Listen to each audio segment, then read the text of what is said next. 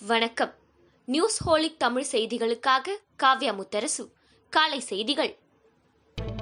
காவல் நிலையங்களில் இந்த ஆண்டு இறுதிக்குள் சிசிடிவி கேமராக்களை பொருத்த தமிழக அரசிற்கு உச்சநீதிமன்றம் கெடு விதித்துள்ளது.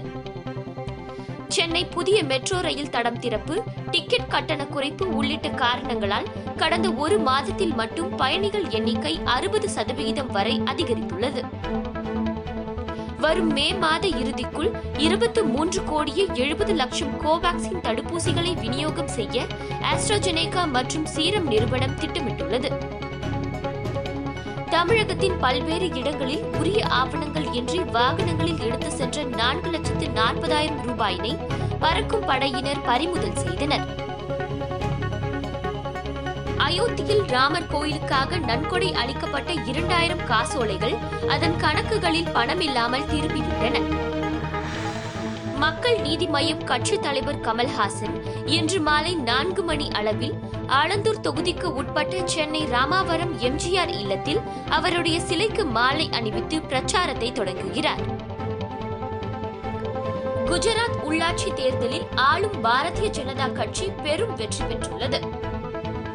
ரிலையன்ஸ் ஜியோ நிறுவனம் நாட்டின் இருபத்தி இரண்டு பகுதிகளில் ஐம்பத்தி ஏழாயிரத்து நூற்றி இருபத்தி மூன்று கோடி ரூபாய்க்கு ஸ்பெக்ட்ரம் எனப்படும் அலைக்கற்றையை ஏலம் எடுத்திருப்பதாக அறிவித்துள்ளது.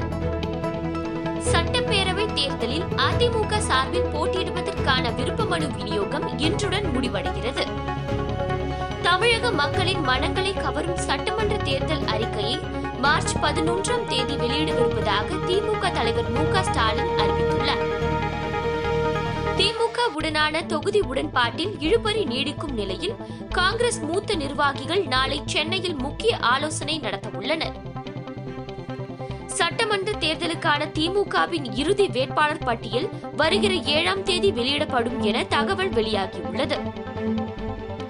இந்தியா இங்கிலாந்து அணிகள் இடையே ஆன நான்காவது மற்றும் இறுதி டெஸ்ட் போட்டி அகமதாபாத்தில் நாளை நடைபெறுகிறது. வரும் மே மாதத்திற்குள் அனைத்து அமெரிக்கர்களுக்கும் தடுப்பூசி போட்டு முடிப்பதற்கான ஏற்பாடுகளை செய்துள்ளதாக அதிபர் ஜோ பைடன் தெரிவித்துள்ளார். சீனாவில் ஐம்பது லட்சத்திற்கும் மேற்பட்டோருக்கு கொரோனா தடுப்பூசி செலுத்தப்பட்டு உள்ளதாக அந்நாட்டு சுகாதாரத்துறை தெரிவித்துள்ளது. இத்துடன் இந்த செய்தி தொகுப்பு நிறைவடைந்தது. நன்றி வணக்கம்.